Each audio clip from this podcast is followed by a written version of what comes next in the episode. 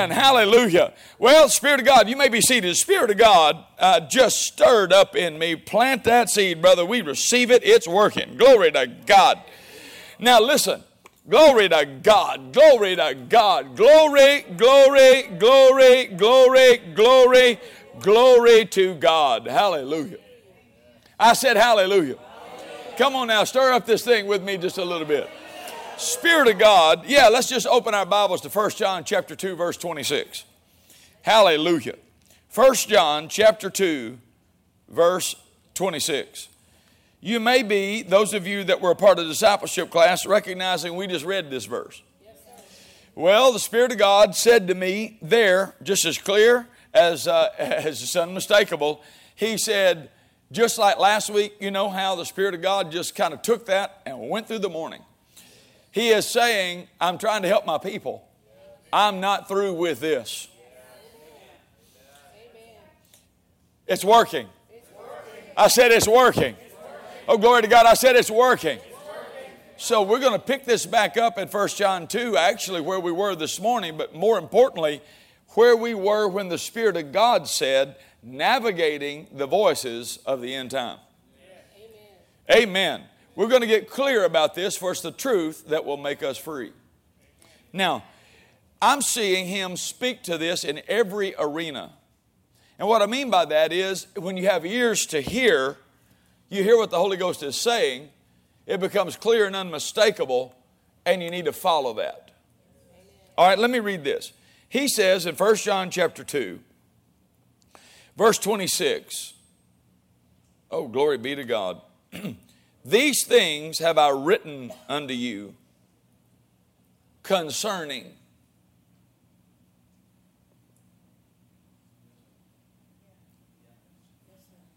concerning meaning I'm writing this because of this.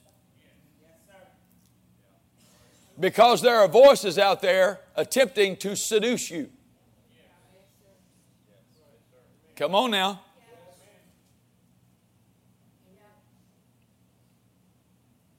So we, we often cherry pick verses and we teach good principles out of them, but contextually is where they hold their greatest weight. Why is he teaching about the anointing that teaches you? Because there's obviously other teachings that are seducing you. And primarily seducing you away from the anointing. Now, what is that exactly? It's the mixture. There is a spiritual law that says a kingdom divided against itself cannot stand. Now, I'm going to share something with you um, that happened to me in Florida. Some years ago, a number of years ago now, because Dad Hagin was in the earth and I was actually in Miami, Florida, uh, attending a meeting there, Holy Ghost meeting, and the Lord woke me up one of those mornings. And when He woke me up, He said, I want to talk to you about the road to the greatest miracles you've ever seen.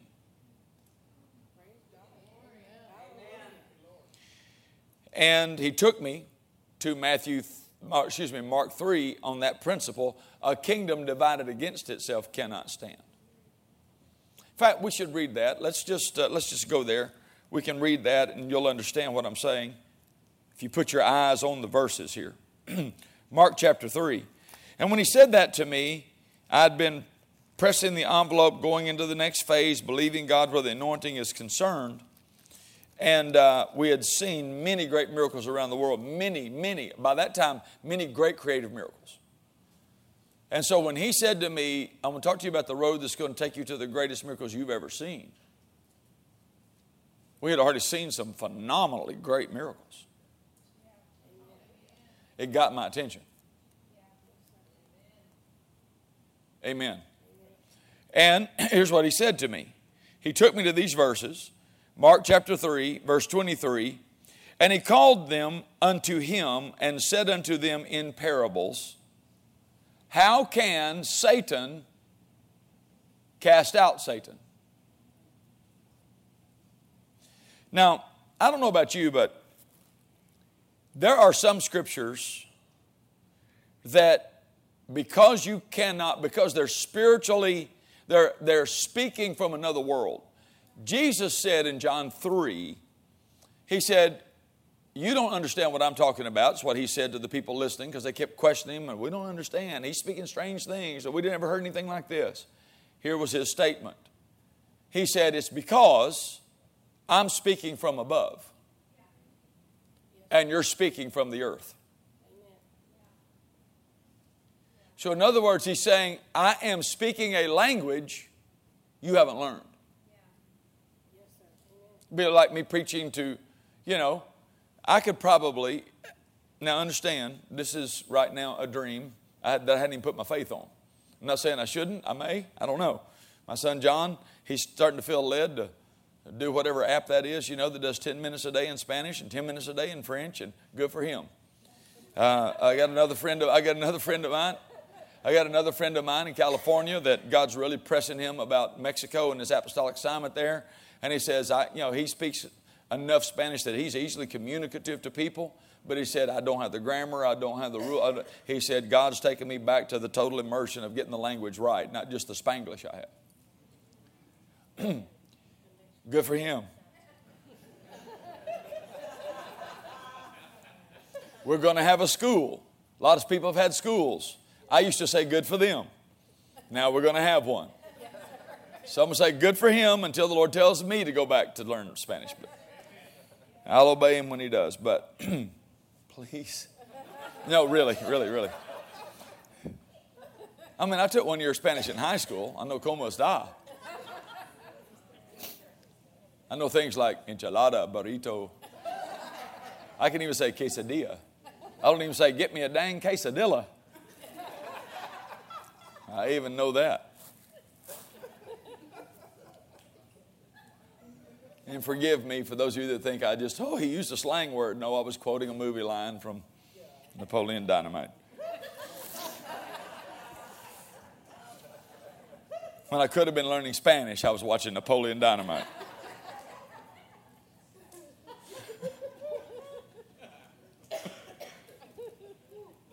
All right. Um, I'm simply saying that Jesus said, I'm speaking from another world. So, say for a few of you, if I was fluent in Spanish and I did the entire message in Spanish, except for maybe Miss Annette, Brother Kevin would catch some. You know, he gets sprinkled. She'd get immersed, he'd get sprinkled.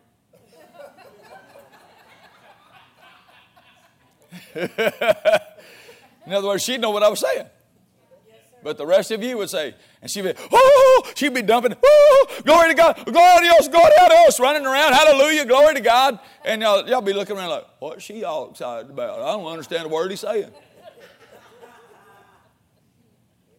Because there was a communication, an edification, an impartation that was happening to her right in your midst, and you understood none of it. That's the way it was around Jesus all the time with people. Because he was speaking a heavenly language.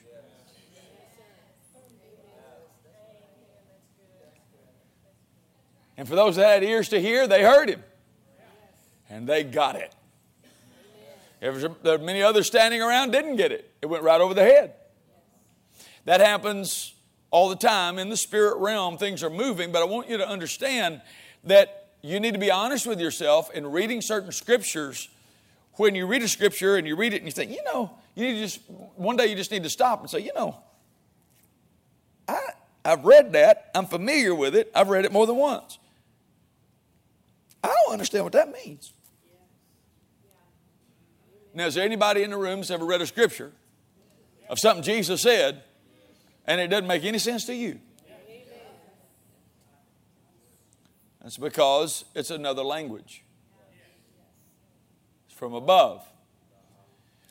This was one of those that are hard for people to get. But he simply, now, I'm, I'm going to simplify it a little bit, but I, I want to get to something with it, of course. Um, he said, if Satan, how can Satan cast out Satan?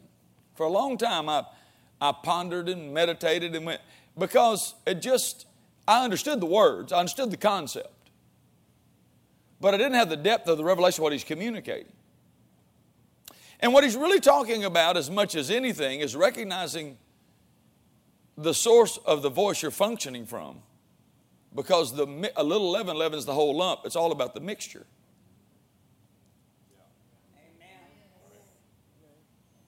See, being divided doesn't mean you don't believe. It means you have some faith and some other stuff. Doesn't mean you don't believe at all. It means there's a mixture. So he says, Oh, ye of little faith. He's saying you're not full of faith, which means you have faith, but you got some other stuff in there. Thank you for your enthusiasm. Now, the issue is if you have ears to hear, Spirit of God's talking to us. Now, I really didn't connect the dots until the anointing. By the way, wasn't the offering awesome? Now, what's God doing? It was from the Holy Ghost. I heard from God, knew I heard from God. But look what the Holy Ghost said I'm separating you from lack. Well, how's He going to do that? He used an Abraham Lot example. So, what was that? God told Abraham to go. He did not tell him to take Lot. He took Lot anyway. So now he's mixing his own ideas with the command of God. What you're really talking about is mixture. So, till you get separated from the mixture, the veil remains. Does that make sense? Now, Satan, and I'll work my way back to Mark 3 here since we're at this point.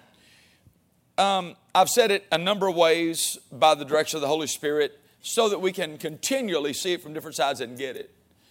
But how many of you at least heard or had privy to me talking about the Garden of Eden? And how that God created everything good and every tree was good and it was good for food.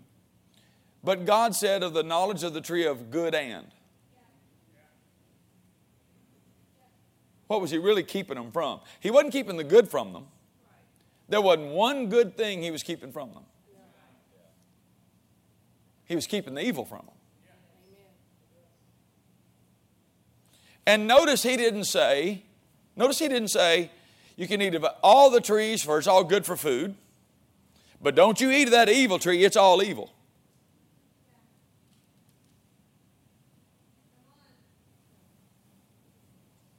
It looks like it. Now, see, here's the thing. Here's the thing now. What got Eve? What got her? Do we need to go over and read it? We might need to read it. She saw that the tree was good for food. So, what did she get deceived in? That the little bit of evil that's in the good, I'm going for the good part of this. The little bit of evil won't hurt me. She finally believed Satan's lie. Oh, God knows that the moment you eat of this, you'll be like God's knowing good and. She knew good. Hear me? There wasn't any more good for her to know. He was dangling it out there like there's more good for her to know. And it's worth the price to know it. No. All she got out of that bite was the evil. Because the mixture killed the good.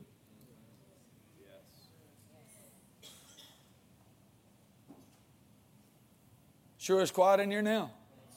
So, from the beginning, Satan's temptation, he couldn't overpower her spiritually. He wasn't a stronger spirit. She had the glory covering her body, so he couldn't attack her body, he couldn't get to it. He couldn't make her move by brute force.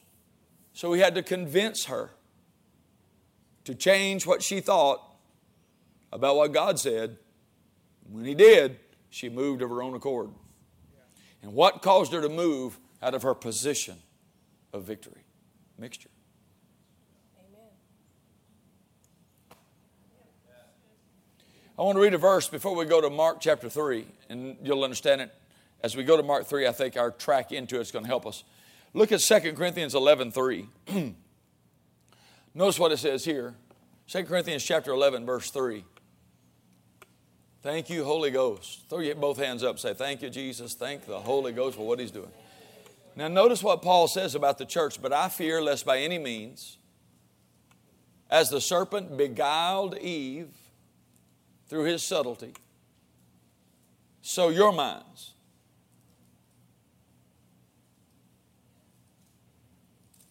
In other words, he's not going to use anything different on you that he used on Eve. The way he got into the world is the way he's going to try to get into your world. Right? And he said, So your mind should be corrupted from the simplicity. Do you see this? Now, Romans 16, verse 19 and 20, we know, uh, we've read it, and we know. But let's read it again. But notice, notice this so your mind should be corrupted from the simplicity that's in Christ. You see that? All right, let's read Romans 16, 19, and 20 again. and let's rehearse um, what this verse means. It says, Your obedience has come abroad to all men. I'm glad, therefore, on your behalf, but I would have you wise concerning that which is good, simple concerning evil. How come? Because the God of peace will bruise Satan under your feet shortly. The grace of our Lord Jesus Christ be with you. Now, we're talking about navigating the voices of the end time, which in particular is the spirit of Antichrist, seducing spirits, voices that sound very much like God. Because they sound right, they seem to look right, but there's just something in there that's like fingernails on a chalkboard, you know, uh, uh, uh, uh, uh, uh, That's not the spirit I know saying that. He's saying the scripture, but something's behind it. Now, you're really dealing with motive more than anything else because he's using it to manipulate. And, and by the way, most people don't know this, but witchcraft is primarily not demonic.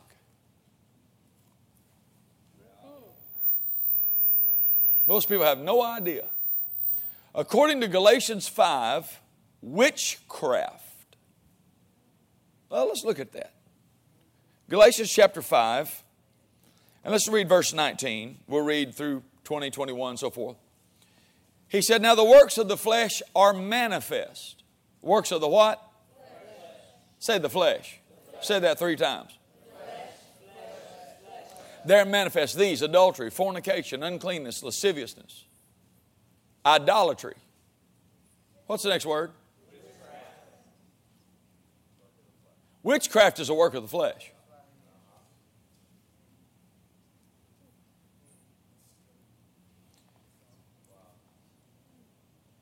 It's very important to understand all of Satan's seduction is to get you to follow your flesh. So, what happens? What happens when you follow a seducing spirit and start following the leading of your flesh and you get off a little bit, but you think you're okay? Witchcraft happens. You get beguiled, deceived. It's like a eh, you talk to somebody that's that really believes what they're doing is right and it's a wrong spirit. It's hard to get through to them. It's like a shell because why? Because it's like they have a spell on them. You look in their eyes and you're trying to reason with them and you get frustrated and you're trying to talk it out. You can't counsel a demon out. Because no one will follow a devil that doesn't, inside their own flesh, decide to believe his lie.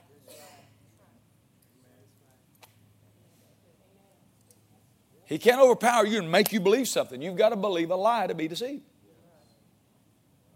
And it starts in the flesh. We want it to happen.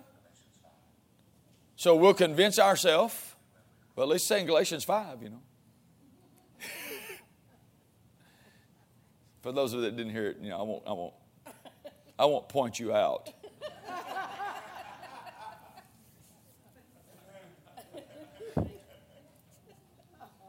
you got to know you're loved in that, don't you? But, you know, the thing is, is that we are masters at rationalizing an imagination of God giving us this and working a scripture around to make it fit what we want to turn out. Yes, sir. and it comes from our soul. And our soul is the carnal mind, which is, you know, to be carnally minded, which is to be fleshly minded, is death. So it takes you down that path of trying to work religious things around so it works out like we want it to be. And therefore, Therefore, you begin in the spirit, but you can't be made perfect by the flesh, according to Galatians 3. So here he says, Who hath bewitched you? Well, let's just look at that. Look at Galatians 3. This will help you. Verse 1. I just want to I want to connect some dots for you here for just a moment. Notice what it says in Galatians 3, verse 1. Oh, foolish Galatians, who hath who hath what? Bewitched. Say bewitched. bewitched. Now that means cast an evil eye on you. They looked at you sideways, and you don't like the way they looked at you. What did I do wrong? And you start manipulating, changing, doing something different. All because of the pressure of somebody else's opinion. Are you hearing me? What is this? This is witchcraft. He says that you should not obey the truth, whose eyes Jesus Christ has been evidently set forth crucified among you. Next verse. This only would I learn of you, received you the Spirit by the works of the law or the hearing of faith. Are you so foolish, having begun in the Spirit, are you now made perfect by, say, the flesh? So he is saying witchcraft's a work of the flesh. A who means a person has had some influence on you to try to shape you to act in a way that will benefit them or make them more comfortable. Are you following me? So, the definition of witchcraft is manipulation or intimidation for the purposes of domination. And you see it in demons all the time. When you're casting a devil out, the devil will get all loud and boisterous and act like he's big. And he'll start speaking through people. I'm not coming out. I've been here a long time. They belong to me. Ah, rah, rah, rah, rah. And then they'll act all, rah, rah, rah, and, and if they can't get you that way, if you just don't back down, and you still come out, no, you coming out. Then they go, oh, don't cast us out, don't cast us out, don't cast us out. They go, whoop, the whoop. And it's the same demon. And it acts just like a little old kid driven by the flesh. They throw a tantrum, kick and scream and shout, and by anger try to get their way. And then when you don't give in to them, they go sit in the corner and pout and all salt. Won't play. They either up here, trying to control by anger, manipulate you to give them their way, or they're down here, pouting and looking pitiful so you'll have sympathy on them. Witchcraft.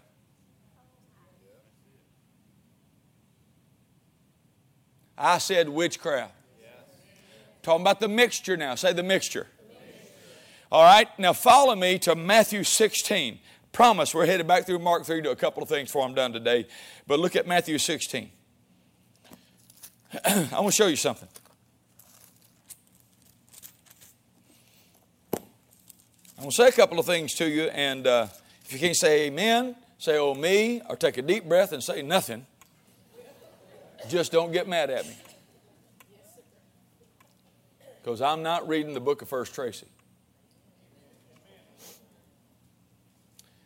Look at Matthew chapter 16, verse 13. When Jesus came to the coast of Caesarea Philippi, he asked his disciples, saying, Who do men say that I, the Son of Man, am? And they said, And they said, Now, why did they have something to say? Because they had been listening to what men had been saying about him. He is polling his staff to see if they've been listening to the rumors.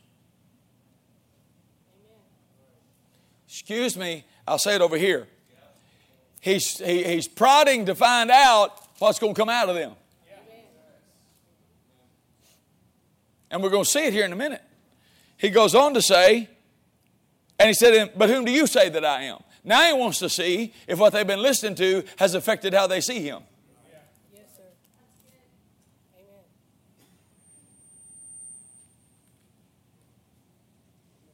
Amen. Let's read on. And Jesus answered and said, after Simon Peter answered in verse 16, Thou art the Christ, the Son of the living God. Jesus answered and said, Blessed are you, Simon Barjona, for whoa, whoa, whoa, whoa. Flesh? Flesh? Flesh?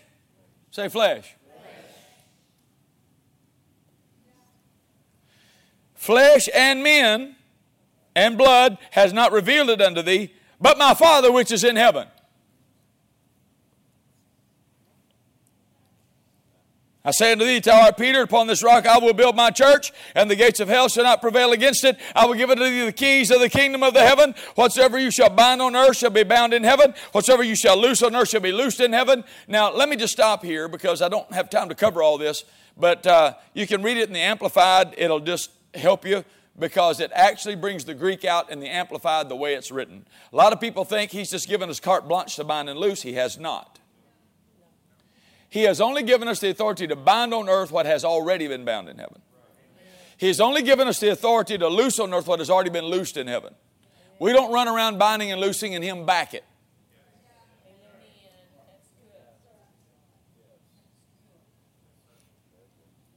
So if He's already destroyed if, he, if by his stripes we were healed, and if he's already destroyed sickness and disease and Satan, and it's clear from the express will of God, from the covenant, that he has delegated us authority over sickness, and that sickness doesn't come from God, that he healed all that were oppressed of the devil, it comes from the devil, and he's not the destroyer. So therefore, we have the authority to bind the devil, bind sickness, and bind the destroyer, because we see it's already been bound in heaven.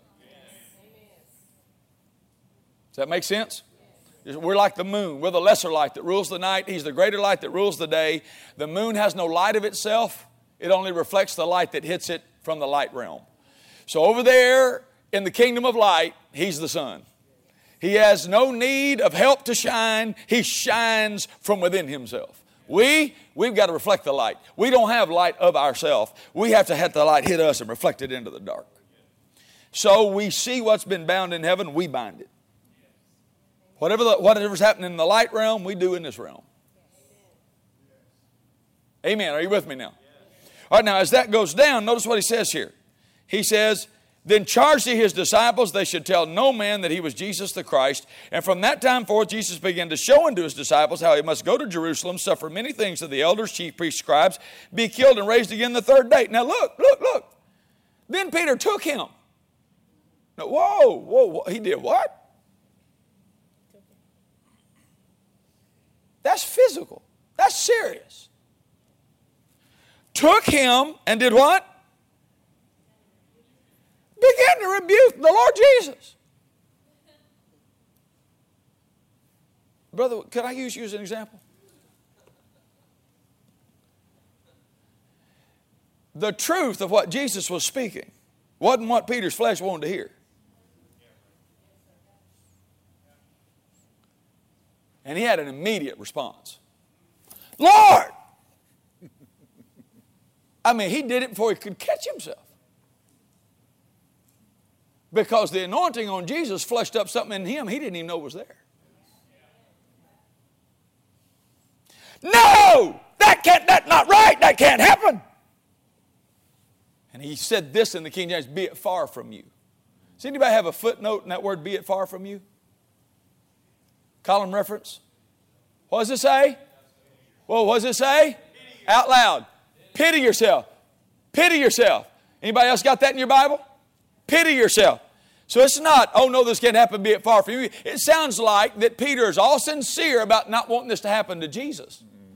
But what's going on in Peter is it flushed up in him this self preservation, fleshly, seducing voice that sounds very much like the voice he just heard. He's in the same meeting. He's the one that just heard Dr. Christ, the Son of the living God. He heard from God purely. And minutes later in the same meeting, he's hearing from a demon on the same level. All because his flesh isn't clear yet from the mixture. Are you hearing me? Get clear what's going on here. And so he says, and so Jesus said to him, I'm almost done with you, I promise. He just he just don't want any wrinkles on his lapel. He got to wear this today. So he's got now Jesus, you can see. I mean, he took him. That means physically here. Jesus had to turn away from him. I mean, break him off. Yes. One translation said, Peter, you're standing right in my way. But it says he turned and said, I just want you to get this picture. Come here. I want to know how many people would stay in a church when the preacher said this to them. I want to know how many people could get corrected like this. Yes. And I say, he's hard, they're legalistic. I'm going to go down here where they pat on me and help me have my witchcraft pity party.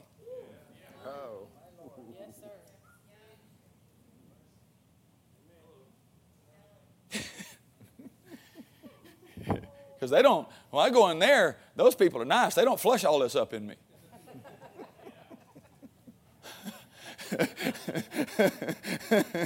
yeah, and they don't have enough power to blow their nose either. Amen. All right, so he's got him like this. Now Jesus has to break from the hole. Yes. Just now, now grab on me like you're. I want you to be Peter.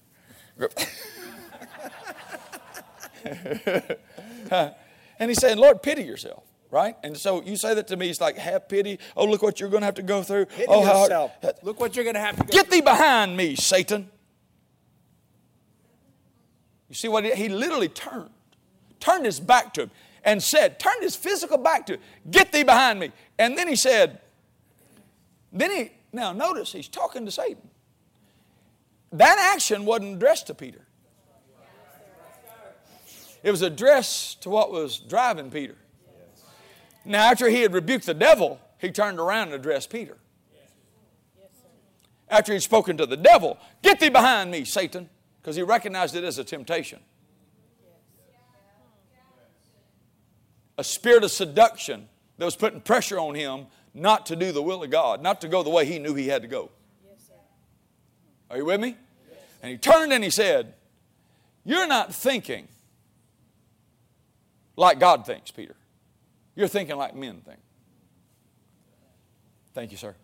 Now, those two events Flesh and blood has not revealed this to you.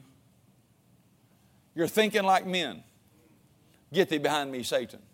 Tells you that the flesh is what yields to it. The flesh is what does it. Witchcraft is a fleshly spirit, but it only operates as it gets a mixture, huh? And you start listening to a demon or seducing spirit. So Peter had to get delivered from this, from this thing. Now, and later on he did. We're going to see that. Later on he did. So this is my encouragement to you over the next few minutes. I'll, I'll be just a, a, handful of minutes more. So stay with me on this. Let's go to Mark 3. Amen? Amen. Mark chapter 3, where the Lord said to me that morning, He woke me up in Florida. He said, I'm going to, I'm going to show you the road basically to the greatest miracles you've ever seen. And he began to take me, I put my Bible down somewhere. There it is. Let me run down there and grab it. That's the thing. If you preach off your phone, it's in your pocket. You always got it. I'm silly. Mark chapter 3. Just trying to lighten the mood here a little bit. It sure is thought provoking. Y'all are deep in thought right now. Thank you, Lord Jesus. Now notice what he said. How can Satan cast out Satan?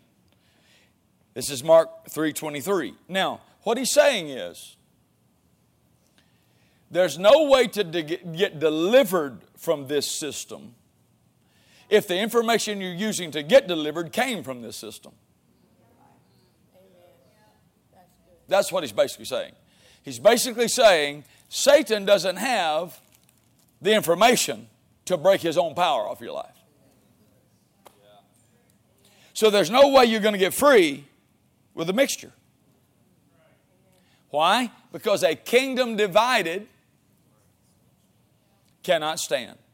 So God began to talk to me about, in that visitation, three levels of it because He talks about a house divided against, a kingdom divided can't stand, a house divided against itself can't stand, and if Satan, Satan, now it's an individual spirit, rise up against himself and be divided, he cannot stand. And look at this phrase in verse 26, I believe it is. But has an end. And God began to talk to me about bringing an end to Satan's works. Satan cannot stand, but he has an end. Glory be to God. Oh, glory be to God. You're not in this forever. You're coming out of this. Don't get weary and well doing. When that rain was pouring and I was dealing with it, the Lord said to me something about the tent and going up the hill. And one of the things He said to me was this He said, Son, I said, go to the other side. And he's talking about in the boat and that great miracle. And he said, and the storm didn't stop me from getting there. People don't need to get caught up in a timeline necessarily or even an event, but in the manifestation of the kingdom desire. Now, we're not talking about the, we're, we're talking about the prosperity of the gospel, not the gospel of prosperity. Not, prosperity is not the emphasis. We want the gospel to prosper. Now, for the gospel to prosper, we have to prosper. Amen. But we want to reach the world for Christ. That means we're going to stay at it to get done what He said do. And we're not focused on just a day or a magic day or, right? No, we're not focused on that because there is opposition. Satan doesn't want you to get there. We know that. But what does he have that can stop you if you just stay on course? So you need to understand that the key thing is getting to the other side. Now say this out loud the storm, Won't, stop me from my future.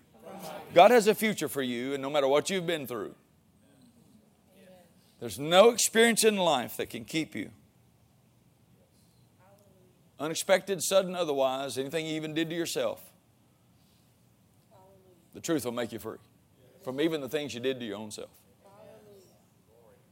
It will restore you, it will heal you. Glory be to God. And in the process, it's the washing of the water of the Word. What does He do? Watch out, washes out that mixture. Amen. He just keeps washing and washing Oh, he's so good and so patient, and I'm so grateful. And so we're talking about kingdom, house, and individual. And the Lord said to me, a kingdom is a corporate body. So a corporate church can't, a corporate body can't exist if they get divided, spirit of division. Any relationship, relationships don't prosper if there's strife and division in the relationship. Individuals are a three part being.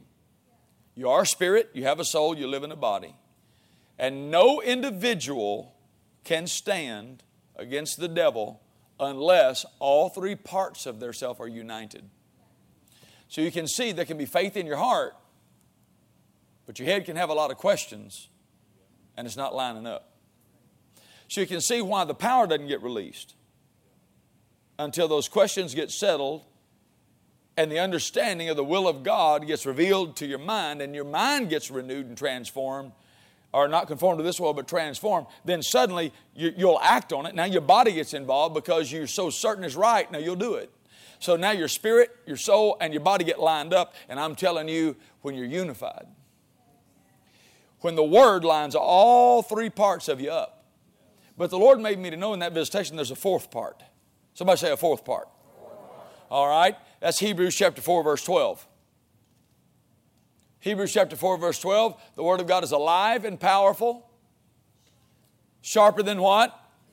Two edged sword, dividing asunder between what? Soul and spirit. So that's your spirit and your soul. Your soul is your mind, your will, and emotions, right? And pierces huh, to the joints and the marrow. That's your body. So now you've got spirit, you got soul, you got body, and the Word can get to the core of all three. But there's a fourth one that's got to get lined up for this to work. For the word to work, it's not enough for you to go through the motions in your heart, your mind, and your body. There's got to be a fourth one added. And it is the conscience, heart, motive realm, the intent. Here he says it's a discerner of the thoughts and intents of the heart. Once, hmm, see, when the scripture says, Delight yourself in the Lord, and He'll give you the desires of your heart, He's not saying that, you know, you come to church and tithe big and live the best you can and your every little old desire is going to come to pass. That's not what that scripture means. That scripture means spend time with Him and spend time in His Word.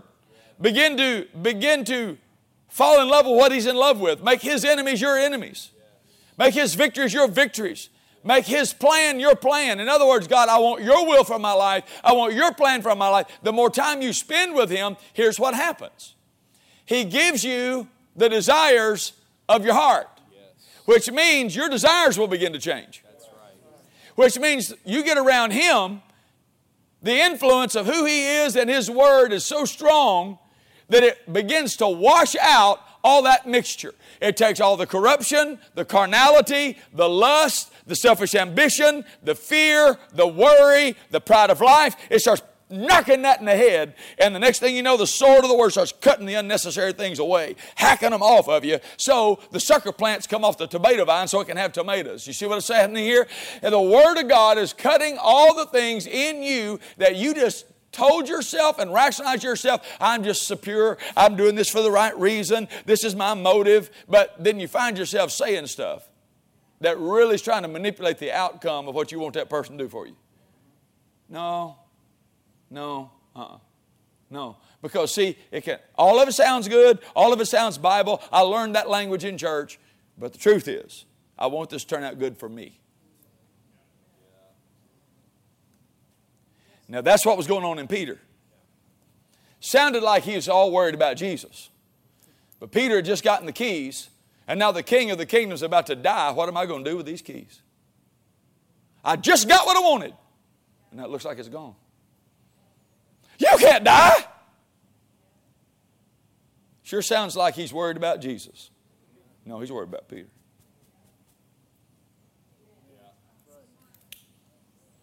And anytime you're focused on self, it is a very short trip to the pity party.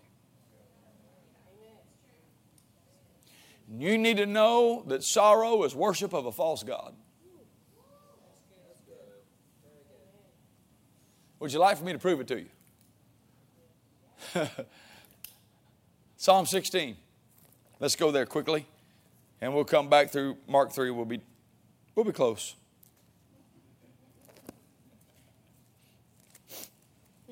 you notice how I gave myself an out?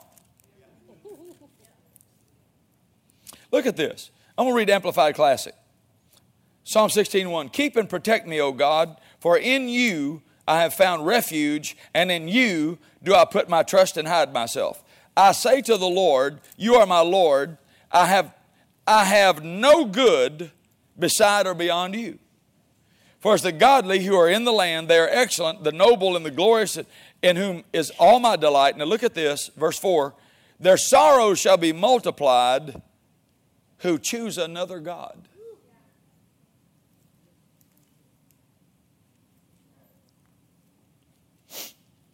Their drink offerings of blood will I not offer or take their names upon my lips. The moment, the moment, and the very minute, now see, the word came alive. These, these, now, now hear me. Did you know Jesus did what he did because he found himself in the book? All right, let me just make sure you understand that this is a messianic psalm. When you drop down here, look what it says in verse 9. Verse 8 I've set the Lord always before me because he's at my right hand. I shall not be moved. He's at my right hand, I shall not be moved. Therefore, my heart is glad, my glory rejoices, my flesh will rest in hope. You will not leave my soul in hell, neither suffer your Holy One to see corruption. You will show me the path of life. In your presence is fullness of joy, at your right hand are pleasures forevermore. This is Jesus saying, I'm focused on the right hand of God, that's where I'm going, and I will not be left in hell. God's going to deliver me from this. I'm not focused on what I've got to go through, I'm focused on the through part, what I'm going to. You need to understand that that's the way he endured the cross for the joy that was set before him. That's the way he endured the cross for the joy that was set before him. Of course, there was grief. Of course, there was anguish. Of course, there was suffering. But what blew him past it, what got him through it, what got him into the seat of victory was he didn't pity and dread what he was walking through. He stayed focused on what he was walking to. And here this says very clearly that drink offerings, blood offerings, sorrow gets multiplied for people that choose another God. So you need to understand that sorrow, it wasn't built in the garden. Remember, it didn't come in till after they sinned. Are you with me? In sorrow and toil, you eat bread out of the ground. When after they sinned. So after, after that happened, that all entered in, but not before. So sorrow didn't come from God. The blessing of the Lord that makes rich, He addeth. He didn't add the sorrow. It didn't come from Him. So any anything that comes at you, huh? Now, am I talking about you can't shed a tear, you can't feel sad, you can't have an emotion? Are you kidding me? The Bible says that the godly don't sorrow as those that have no hope. But if you sorrow without hope, you'll find yourself plunged into a, a, a, a fog that will be driven by a demon spirit that's really witchcraft that will control your every decision.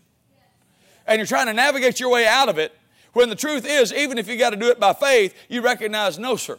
No, sir. The sorrow of the world works death, and I won't leave that on my life. I resist that in Jesus' name. And I do that by faith, not particularly how I feel. Because usually when I laugh, sometimes I don't feel like laughing. When I raise my hands, sometimes I don't feel like raising my hands. When I put a spring in my step and say, Glory to God, you are good and your mercy endures forever, I don't always feel like that everything around me is good and it's all working and His mercy is enduring forever. But I know it is. I don't have to feel it. I know it is. And I refuse to plunge into pity me. Because pity me is the same thing as a long pointed hat, a wart on your nose, stirring a pot. It is demon. Demon inspired on every level, and it will keep you plunging, plunging, plunging to the pit of despair, and it didn't come from God. And you got to recognize that the mixture is designed to produce that so the anointing won't work. And it gets you tied down, right? And you, you might as well settle it right now. You might as well settle it in your heart right now. Amen. Amen. Now, let's look, look at Mark 3. Mark 3 says, we can't have that. We can't have that. Amen. Because it opens us up to wrong voices, yes, wrong thoughts. Moments before, Peter hears purely from heaven. In the same meeting, a few minutes later, he's thinking like a man and hearing from the devil. And thinks it's okay to grab Jesus by the lapels. Why didn't you do this? This isn't the way you're supposed to do it. Sure is quiet in here. Yes, sir. Jesus had to just break free from him. Uh uh-uh. uh Get thee behind me, Satan. He addressed the devil, which wasn't Peter. He wasn't calling Peter the devil. He addressed the spirit that's trying to influence him, separating Peter from that spirit by turning around and telling the truth. Peter, now listen, you got the keys, but if they're ever going to be successful in your life, if you're ever going to become who you're supposed to be, you can't think like men, you got to start thinking like God. And so when he was challenged, well, let's just go there right now. Let's just go right now. There's, there's other things I wanted to get to, but uh, I don't know that I'll get to them, so I want to go there right now. Go with me to the book of Luke. Holy Spirit seems to be emphasizing it, so I want to deal with it. Oh, glory be to God. Yes, sir, I'll do that. I'll do it that way. Sure will. Luke chapter 22, look at what it says. he says in verse uh, 28 You are they which have continued with me in my temptations, and I appoint unto you a kingdom he didn't say, I point you into a kingdom. He said, I point to you a kingdom. As my Father has appointed me. Kingdom divided can't stand. Amen? That you may eat and drink at my table in my kingdom and sit on thrones judging the 12 tribes of Israel. And the Lord said, Now look at this. Simon, Simon, behold, Satan has desired to have you that he may sift you as wheat. But I prayed for you that your faith fail not, and when you are converted, strengthen your brethren. And he, that is Peter, immediately said, Lord, I'm ready. I'm ready to go with you, both into prison and into death. He said, I tell you, Peter, the cock shall not crow this day before you shall thrice deny you even know me. Now look what he's saying. This is, the church is full of these people that think they're ready way before they're ready. Because they won't acknowledge the mixture in them. Jesus saw that mixture flush up in Mark 6, in Matthew 16. He already knew. So let's read it in the Amplified here. Now, I'm going to say something to you here. The whole reason I'm going here is because there is great, I'm telling you, the Holy Spirit's about to do a mighty work in a matter of moments fact, worship team, come on back up here. We're going to worship the Lord. And I'm going to have someone close out the service of the benediction in prayer.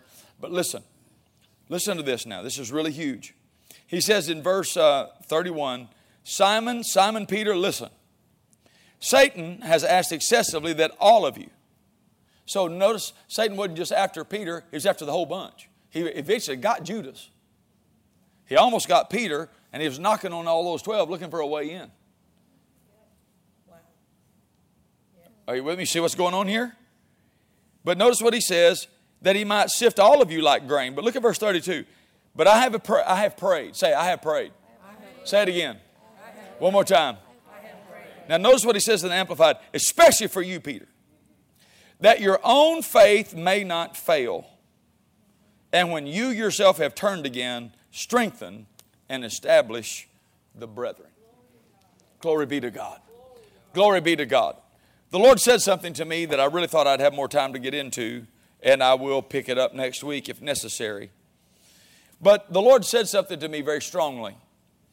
And uh, you know, a lot of people where the Lord's Prayer, He said, Our Father which art in heaven, hallowed be thy name, thy kingdom come, thy will be done on earth as it is in heaven. Give us this day our daily bread, right? And the King James, people have, I think, been confused by this for years. Lead us not into temptation, but deliver us from evil. Many people have been confused about this for years because it sure sounds like that he's praying, God, I know you're wanting to lead me into temptation. Please don't do that. and isn't that what it sounds like? Yes. Sure, it's what it sounds like. That's not what he's praying, that's not what is in the original either. He's literally praying, and this would be the best way to translate that lead us to be delivered when tempted. Meaning the tempter is going to come to everyone. But what I'm coming to you for, Lord, is because in the day of temptation, there's a way of escape. And I am choosing now, I'm choosing before I'm ever tempted, that I'm going to take that way of escape because you're going to be merciful to me and lead me to my deliverance in the middle of every temptation. Did you hear what I said? I'm telling you, there is a devil out there, and he's going to tempt you to go down these paths of mixture, following false voices. Make a decision right now that God is so good that you are not going to fear missing it. Did you hear what I said? Make a decision right now that greater is He that's in you than He that's in the world, that the Holy Spirit in you makes you to know what's right and wrong, and that He will keep you, and you don't have to fear being misled even in the last days.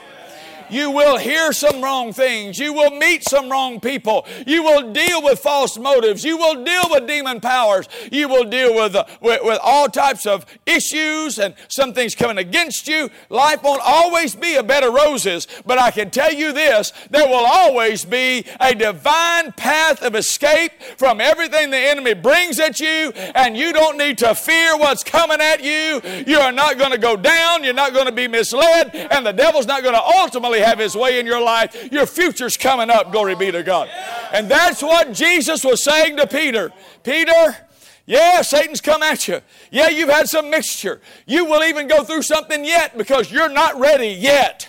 But I prayed for you, and so you need to know why you're feeling shaky, why you're being tempted, why you're feeling weak, while you're tempted to have a pity party, while you're feeling depressed. Have one anchor in your soul. You will not fail. You're coming out of this. I'm for you. Glory be to God. Do you get it? Do you see it? So Jesus stuck with Peter till the mixture was gone. And what happened to Peter? He got delivered from self preservation. He got delivered from racism. He did. He got, and he went from a national to an international minister, and he became the foundational apostle of the Lamb he was destined to come to, and the church was built on his revelation. Glory be to God. And he made a bunch of mistakes. Many times Satan tried to sift him, mislead him, come at him, but he didn't fall for any of it, and neither will you. I said, He didn't fall for any of it, and neither will you. Glory to God. Oh, glory to God. Oh, glory to God. My sheep know my voice. They hear my voice. They follow my voice. And the voice of a stranger they will not follow.